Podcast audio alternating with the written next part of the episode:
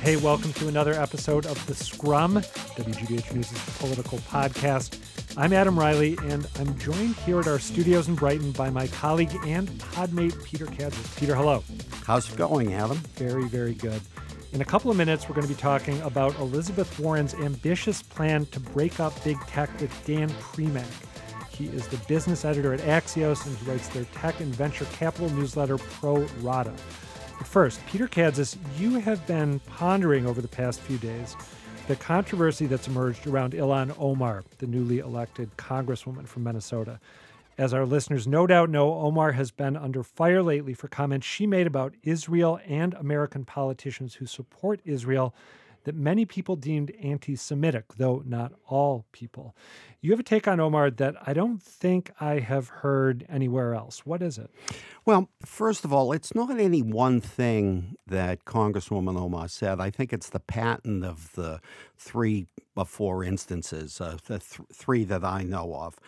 Are those comments anti Semitic?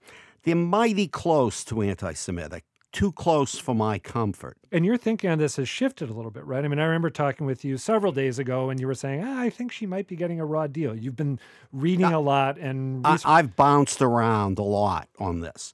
I thought at first she was anti-Semitic, then I thought she was getting a raw deal. Now my conclusion, which I don't think I'll change my mind on, is that she's mighty close, too close for my comfort, as I said, and I'll just leave it at that. But I'm not so sure what she said is as important as, in a way, what she represents. And she represents something new in American politics, and that is an elected official with active pro Muslim sympathies. We've never had this before. Now, when I say pro Muslim sympathies, I don't mean that she's an agent of ISIS or, you know, some. You don't mean to imply that uh, uh, the sort of thing about her that her critics said she implied about uh, American politicians who support Israel. I think in a so. phrase. Okay. Yeah. What it is is let's take Irish American politicians. The late New York Governor Hugh Carey, the late Speaker of the House Tip O'Neill, the late U.S. Senator Ted Kennedy. These were three politicians, all of whom were closely were Irish American Catholics, closely identified with Ireland, played key roles in helping to bring peace to Ireland. I'm not saying she's of that stature. She's young. She's just been elected but she's something new in American politics. Now, as you say that, the first thought that springs to my mind is what about Keith Ellison, the former congressman from Minnesota, who was, I think, the first member of Congress, first Muslim member of Congress elected. Uh, now he's the attorney general in Minnesota, which, as some listeners will know, is my home state. Uh, he doesn't fit the bill? Well, no. He grew up in, I believe, a Catholic family. I think that's right. He was a convert in his late teens or early 20s. I'm a little rough on the time. And he grew up in the United States. And he grew up in the United States. Congresswoman Omar is from Somalia, from a, a traditional, deeply religious, a religious Muslim family. This is a big change, and she represents a huge potential element of instability for um, Speaker of the House Nancy Pelosi. I say instability because the left wing young progressives will have the ability to uh, cause a lot of trouble. And I say cause a lot of trouble because while there are many more progressives than there used to be, the majority of the new members of Congress are moderates. But we in the press are focusing almost exclusively on those on the left. And it's something new. The, the Republicans have been shameless in their attacks on her. In a way, I don't blame them from a partisan view attacking her. But let's not forget, the Republicans were the ones who stepped around our own president and invited Netanyahu. That's right. To, to That's speak right. here. Yeah, which was actually a point. I can't remember the name of the guy who made it, but a guy writing for Slate made that point as he was sizing up the Omar affair. Congresswoman uh, Omar, I don't think we've heard the last of her, and she represents a real potential headache for Nancy Pelosi and for the Democratic Party. Well, I see, in addition to the role that, that you're talking about, about her being this trailblazer when it comes to being a pro Muslim congresswoman. She also, you talked about her other uh, freshman colleagues, including Alexandria Ocasio Cortez, including our own Ayanna Pressley. As we have seen, and I, I believe uh, former Boston City Councilor Pressley's uh, uh, older than the other two, closer to my age than than them. But if Ilhan Omar wants to say something, at least up until this point, she's going to hop on Twitter and say it. Ditto Alexandria Ocasio Cortez. They have realized, in much the same way that President Trump has, the power of using social media to go directly to the people who support you and to inspire them. Hence her potential danger. Yeah. All right. With that, it's time to move on to this episode's main event Elizabeth Warren's plan to break up Amazon, Google, and Facebook. A few days ago, in a Medium post titled, Here's How We Can Break Up Big Tech, Warren wrote, Today's big tech companies have too much power over our economy, our society, and our democracy. They've bulldozed competition, used our private information for profit, and tilted the playing field against everyone else. And in the process, they have hurt small businesses and stifled innovation. That night, Warren went on MSNBC's The Beat with Ari Melber and played a word association game. I've got a couple one word associations. Mm-hmm. If you could do it in a word, okay. some of them are, are relate to your bill. Okay. Amazon. Uh, can I have two words? Sure. Too big. Google. Too big. Facebook. Too big. Mark Zuckerberg. Too powerful. Joining us now to talk about how Warren's plan is being received and whether it might actually come to pass is Dan Primack of Axios. He's the business editor there and writes the daily tech and venture capital newsletter Pro Rata, and he tweets at, at Dan Primack. That's P R I M A C K. Dan, thanks for coming in. Thanks for having me. So, in the world that you cover, what has the response been to Warren's proposal? A lot of eye rolling, I think, so far. And then, granted, she filed this thing, you know, she did this on uh, just a couple days ago, and, and there's some teeth to it. I, I think the eye rolls are for two reasons. One, there is still not an expectation she's going to get the nomination, let alone become the president. So, and but then again, you know, if, if you go back to this time in the last campaign, people would have said the same thing about Donald Trump. So, you know, don't be so sure about that. I think the second part of it is there is not really an understanding necessarily of how some of these breakups would work. Some of them are easy, but some of them are very, very hard, and some of them seem weirdly capricious. For example, so with Amazon, she talks about the purchase of Whole Foods, which you can maybe understand. She talks about the purchase of Zappos. And Zappos, if you don't remember, was one of the first online companies that sold shoes online. And that was a big deal, right? Because who would want to buy a shoe online, not walking? So they buy that. That gets integrated. You know, it's it's now a very relatively small part of Amazon. But you say, why is a shoe seller the big breaking point there for Amazon, which is an e-commerce company at heart? Can we backtrack just a tiny bit? Sure. And I know I'm the one who asked what the reaction was, but I want to make sure that people who are listening understand, uh, if they don't already, and many of them probably do, the two ways in, in which Warren says that big tech has been limiting competition. So if we establish those terms, I guess the, the basis of right. her critique, then we can talk about where it might go. So one of the things she talks about is this idea of selling on your own platform. So, Am- so, so take Amazon as an example, right? You go to Amazon and you can buy all sorts of branded products that you know that you could also buy in a store or, or in other places. But Amazon's also selling its own products, kind of private label products. And her argument is that you should not be able to, if you're one of these huge platform companies, you should not be able to both create the marketplace or create the platform and then also sell your own product through it. And by the way, with something like Google, that would apply too, right? It has this huge search marketplace and advertising marketplace. They don't want Google to be able to actually control and be selling and marketing the ads. The argument is it is an inherent conflict of interest. Yeah, I saw her using the metaphor of it's like being a, an umpire and owning a baseball team. She it is to be leaning on that. It's also and, and and folks, for example, in Silicon Valley would argue it is like going to Stop and Shop, and you know either you're buying the Kellogg cereal or you're buying the Stop and Shop brand cereal, right? Like you have a choice. You can buy either one. Stop and Shop's allowed to sell their generic cereal. You can go to CVS and get the generic, you know, generic uh, cough medicine. Would the counterpoint to that be that?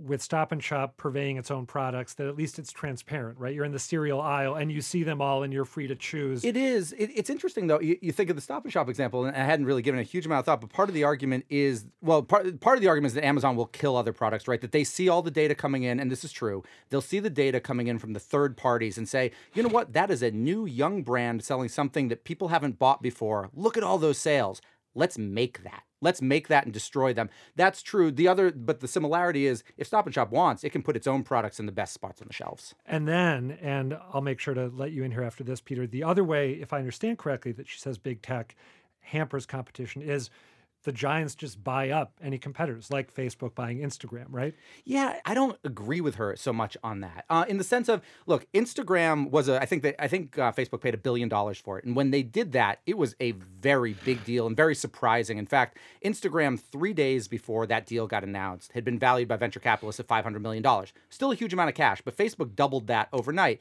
And Facebook was prescient, right? They realized that people were moving towards, and particularly millennials, were moving towards images as the way they kind of communicated online. But it wasn't a sure bet at the time. You know, Facebook also paid a fortune for something called Oculus, which uh, Elizabeth Warren ignores in her Medium post because it has not worked out very well. Um, that was the virtual reality was, headset, right? Exactly. And and the WhatsApp, which is the other big thing that Facebook bought, it, it is kind of a competitor to what they do with Messenger. But there's other kind of private messaging apps all over, particularly in China.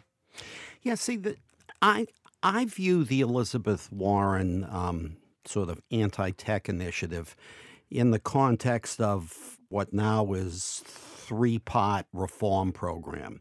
This last summer, rather, she made a big splash with a call for, in effect, corporate reform, rethinking the Amer- the American corporation, putting it in service to the American citizen. Secondly, to government transparency and integrity. And this is sort of a third stool there. And um, I, I have to say, well, I'm not the only one. I was about to say that she has the um, the most clearly defined set of issues out there of the major candidates. Annie Linskey, formerly of the Globe, now of the Washington Post, on Sunday was uh, tweeting about Bernie Sanders and said, Well, I'm paraphrasing, the fire's there, but there's no substance. There's no specifics to what he's saying. There's a lot of specifics to what Elizabeth Warren is saying.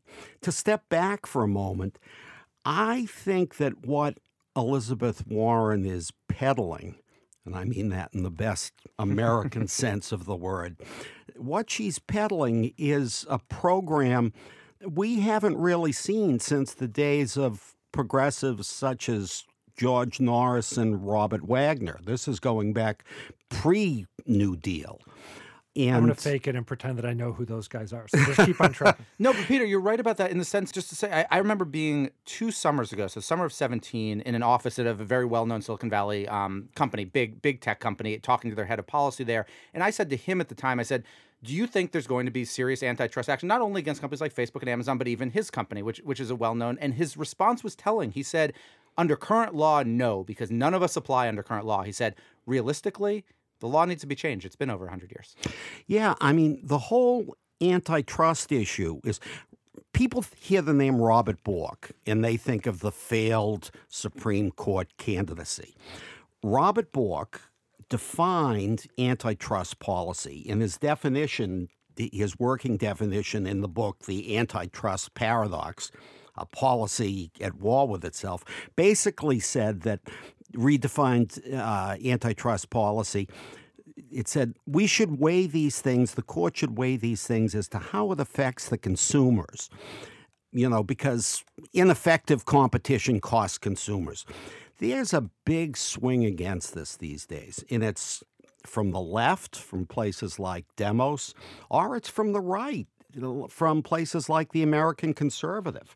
So I think she's onto something. I'm glad you brought up that that sense of a swing or a sea change because Dan, I would love to get your take since you move in this world regularly. Do people in the tech world feel like for a host of different reasons. You know, the backlash to Amazon that led Amazon to pull out of its deal with New York. Elizabeth Warren, I think, campaigned in Long Island City and Queens right the yep. night that she announced this, which was symbolism lost on no one. Or, or what seemed to me, uh, the repeated screw ups on Facebook's part when it comes to privacy and privacy protection. Is there a sense in the tech world that storm clouds are gathering? And well, maybe Elizabeth Warren won't be the nominee, but we're headed at some point towards some sort of reckoning? I think there is, and, and this has been going on for a couple of years. I mean, if you go back to almost two years ago, the Democrats put something out. I think they called it a better plan, and and it talked. It, it wasn't just tech specific, but it did actually talk about antitrust, and and it, it was kind of forsaging some of this. Yeah, look, I, I think tech companies for a very long time have always been under the self delusion, I guess, that we are, you know, we're, we're moving things forward. We're good. I don't think if you normally go to Wall Street and say, are you a force for good? If you put them under truth serum, they'd say necessarily yes. Or, you know, the, the general manufacturer something would say generally yes. But the folks at Facebook, Google, Apple, the Kool Aid is drank, it is digested. They absolutely believe it. I think there has been some real surprise and shock by what's happened. And, and then it gets very complicated when it's somebody like Elizabeth Warren, because in Silicon Valley, the politics are to the left of what they are here in Boston. And I think it is a little problematic for folks to see their, you know, the people maybe they would like to pull the ballot for or pull the lever for in a, in a ballot booth, the folks who are attacking them.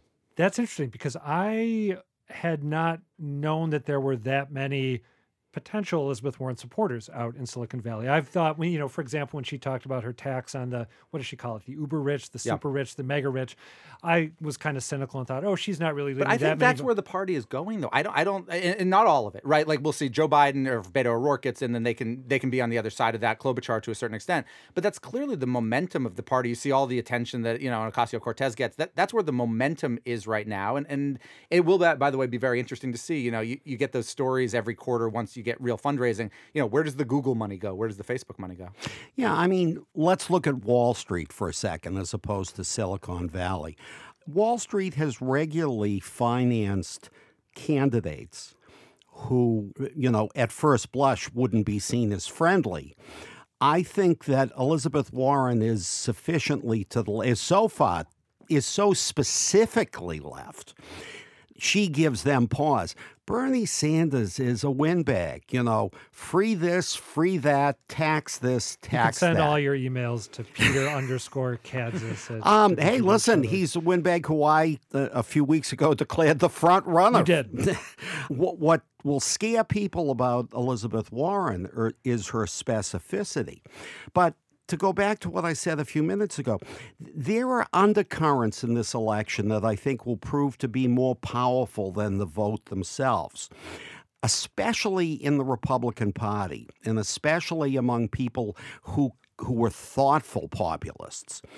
Daniel McCarthy, for example, in something that I would say is almost a political manifesto, recently wrote that the way forward, and he's talking about the way forward for conservatives, requires refocusing on the American citizen as the basic unit of the economy. Now, that may sound very simple, but he's not talking here about keeping government out of business. He's saying that it is time for Republicans, time for conservatives, and while he doesn't address Democrats, Democrats can do this just as well. It's time for people in public life to weigh the cost of their policies by how it affects individual American citizens. I got to cop to ignorance again here. Who is Daniel McCarthy? I have no idea. Uh, Daniel McCarthy was for several years the editor of the American Conservative. He's now the um, editor of Modern Age, which is an intellectual right wing conservative quarterly. So that interest then, or potential sympathy, at least on some level, uh, that you see on the right, Peter, Dan, do you see Republicans possibly making common cause? Not not just you know Republican hmm. thinkers or conservative thinkers like Peter described, but legislators. Larry Kudlow's not going there. No, Kudlow's not, but Trump has, right? I mean, look, Trump has talked about breaking up Amazon. Now, you want to say that's because he hates Jeff Bezos because he owns the Washington Post? Fine, but he has certainly talked about breaking up Amazon. He doesn't like Facebook. So I see two things of interest here. One, if you got a debate stage with Elizabeth Warren and Donald Trump, and this was the issue, and they both agreed, Warren would simply look and say, "You've been there four years. What the you know you didn't do it." But more importantly, the one thing that's interesting about this though is, and, and Peter, you talked about Robert Bork and, and how this affects the American consumer. You just talked about McCarthy and the American citizen. The one difference between this and say Standard Oil from you know 100 years ago is most Americans really like these services. Now you you you poll them and they'll say, yes. "Oh, I hate Facebook. They're too powerful." But they use it and they want their one hour delivery from Amazon and they want their Google searches.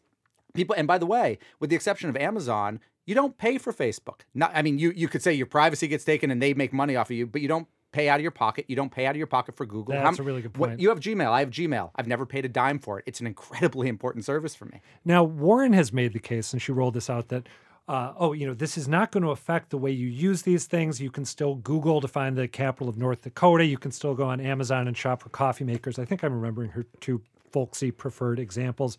Uh, I can't remember what it is for Facebook, but is that a, a, a legitimate claim? Does that pass the smell test that if her plan came to fruition, I would still use Amazon and Facebook and Google just the way I always have? No, absolutely not. No, I mean, I mean, and by the way, you might argue that that the trade-off is worthwhile, but like Google's a good example, right? So use Google Maps, right? So you want to drive, you, you're going to go down to the Cape for the weekend, and you use Google Maps because you don't know exactly where you know where in Bourne you're going. Well, Waze is integrated into that to a certain extent, the data off of Waze. So when you find out what the traffic on the bridge is, it might be a little more complicated. You might have to use a different app. So it wouldn't be exactly the same. You could argue it will be similar enough. I'm not so sure about that. Uh, by the way, when I say I'm not so sure, that's not an argument. I, I really am not. I remember in my late 20s when I was covering Wall Street, AT&T was broken up. And at the time this was huge. Like at the time the joke went two things work in America, Coca-Cola and the phone company. And you know, we just screwed up one of them by breaking it up what happened is the breakup of AT&T unleashed an incredible wave of innovation some of which led to the high-tech revolution we're in now. Now, I'm not saying the same thing would happen Warren's here. making that argument, though. She does make that argument. and it is and you know if i hadn't heard it myself at age 28 i would have i'd be thinking today that's crazy but the breakup of AT&T I mean not many people remember the days when there was one phone company. The breakup of AT&T revolutionized the American company. So I'm not saying I subscribe to this argument but the breakup of 3 or 4 gigundo companies maybe would revolutionize it by a factor of four. It may, and the, and the example she gives is Microsoft, right? Which there was a huge antitrust case over a decade ago against Microsoft. Now the government ended up Microsoft didn't get broken up. The idea was break up Microsoft, but the way Warren argues it and the links she puts in her Medium post, and she's right to a certain extent, Microsoft became much more cautious, particularly towards development of the internet, and and you can make the case that that created white space for companies like Facebook and particularly Google to, to pop up. Just to harken back to a point that came up a, a minute or two ago, you talked about how Trump's interest in cracking down in some way, shape, or form on Amazon has been linked to his ongoing feud with Jeff Bezos.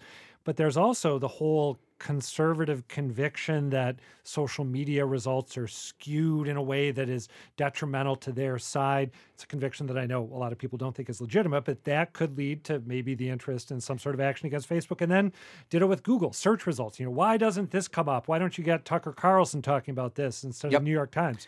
these tech companies have become kind of bipartisan punching bags. They're kind of, you know, hate them for whatever reason you want, just make sure you hate them. And so, look, absolutely. And and and and Trump is a real good example that. Now, he uses them. I mean, uh, imagine if Twitter went away, what would the Trump presidency exactly look like? I don't think any of us really know. Um, but nonetheless, yeah, no, they are equal opportunity, which is why I think this is a it's a strange bipartisan thing. I, I it could be the one thing that Warren and Trump get on stage and actually agree Yeah, about. I mean, the Trump presidency, for all its faults, and God knows there are a lot of them, has nevertheless opened up some real new and clear space in American politics. Listen, Elizabeth Warren would have um, put this policy forward whether Trump was president or not. She's been heading in that direction. But I don't think the policy will be taken as seriously if it weren't for the fact that that Trump has tapped into not very successfully but uh, real populist rage that is out there. I mean, I saw a, a young conservative writer on Twitter was uh, commenting on um, the book "What's the Matter with Kansas? What's Wrong with What's the Kansas? Matter with Kansas? What's the Yeah, matter the with Thomas Kansas?" Frank book. Thomas Frank's book, and he basically said after reading Thomas Frank's book, I think that if s- social conservatives adopted economic policy, uh, economic populism, they'd rule the country for forty to sixty years, and I think there's some truth to that. The irony, by the way, of Trump, of course, is that tech is the only area of American business where for him big is bad, right? You, I mean, for Trump, everything you know, big is always good. The taller building is the better building, but like that's true for him with business. He's talked about that when it comes to manufacturers and airlines and banks, but not with tech. With tech, he does not like it. Why did Elizabeth Warren not call out Apple or Walmart or um, Walmart or Walmart. Although I don't, they I I think There's of questions Apple's- about yeah. Walmart, but yeah, Apple. It's a really good question. I have no idea. Apple certainly applies here. When you think of the App Store, when you think of its own services that it puts forth, Apple would certainly be part of this. Maybe, maybe she views Apple as more beloved by its customers than the other companies. Maybe she just hasn't thought that far in advance. Yeah. Also, As simple Apple, as that. Apple to me seems to to not carry the baggage when it comes to public perception that these other companies might. Although maybe I'm overstating. It doesn't. It's also viewed, I think, by most people. And look, most of its revenue, Apple's revenue, is hardware, right? The the physical iPhone, the iPad, et cetera. Although, if you look at where they're heading, both in terms of where the numbers are going and where Tim Cook says the numbers are going, You they're becoming. Tim Apple? I am Tim Apple. They're becoming they're becoming a software company, right? They're a software services company. So those things, you know, Apple Music and all those things, that's becoming a bigger and bigger part of the company. So for th- Elizabeth Warren's plan to become a reality, and we're just you know talking about hypotheticals here. Uh, let's say that she is the Democratic nominee, d- uh, despite the skepticism that you mentioned earlier, Dan, and a lot of poll numbers suggesting that she has a- a- Skepticism towards all of them, right? There's like 20. I mean, you Right. got to have Right. skepticism, don't you? Uh, let's say that she wins the presidency. What would need to transpire mechanically, uh, in terms of the mechanics of politics, for this stuff to come to pass? A lot. Uh, the first big thing is laws. Does she have um, you know Democrats running the Senate? And that's possible in the next the way the, the numbers work in the next cycle. But she'd probably need Congress, and to, she would need a law, particularly talking about you know this break the not the breakup, but the some of the antitrust changes she wants. She would also need to get her regulators, her hand and every president gets their hand-picked regulators at Department of Justice and the FTC, et cetera. She'd have to get them through the Senate confirmation process as well, and then finally you know, if you went to say Google and said you need to sell DoubleClick and you need to sell Waze, Google likely would sue, and you would have to win in court, uh, and then you'd have to probably win the appeal. So even if she became president, she can't do this by fiat. This would be a long process. And should have to win in courts that were heavily Republican, heavily pro Bork, if you will. Bork, uh, it's it'll be more important that the Republican courts are pro Bork rather than pro Trump. And the question would be, can she get the laws changed ahead of time? Because these courts rely, you know, on the 19 whatever it is, 1914 antitrust law to a large extent. If the government can, and this is really going forward, but if the government can argue. Yeah, all the precedents are relevant because the law is now different on the thing we're talking about. You know, Congress passed a new law point. that that could change things. Before we let you go, this has been fascinating. Is there anything that that we haven't given you a chance to talk about when it comes to Warren's proposal that is relevant? That's a good question. I'm interested in why she's only focusing on tech. There's been a lot of commentary recently about antitrust uh, leading into this and talks about how there's lots of other industries in America which have consolidated in very, very similar ways, big, important industries.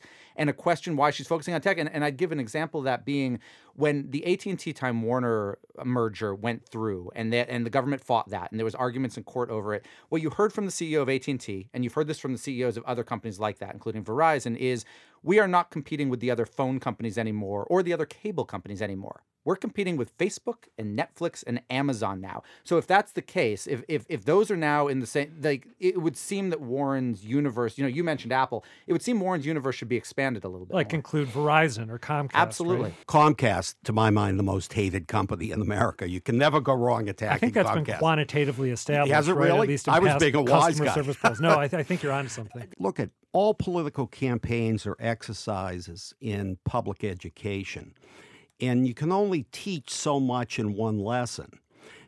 And I'm just wondering if that Warren's program is just sort of limited and focused. Uh, I see what you're ju- saying. just for that reason, nothing sinister. Um, Just to let people wrap their brains around it. Yeah. Right, and if you were to write actual legislation, it's not going to say tech company. It's going to say corporation, right? Yeah. Period. Corporation. good period. point. That's interesting. All right, that is going to do it for another installment of the Scrum. Dan Primack, business editor at Axios. Thank you for making the time to do this. It was terrific. Thanks for having me. Peter Kadzis, as usual, it was a pleasure rapping with you.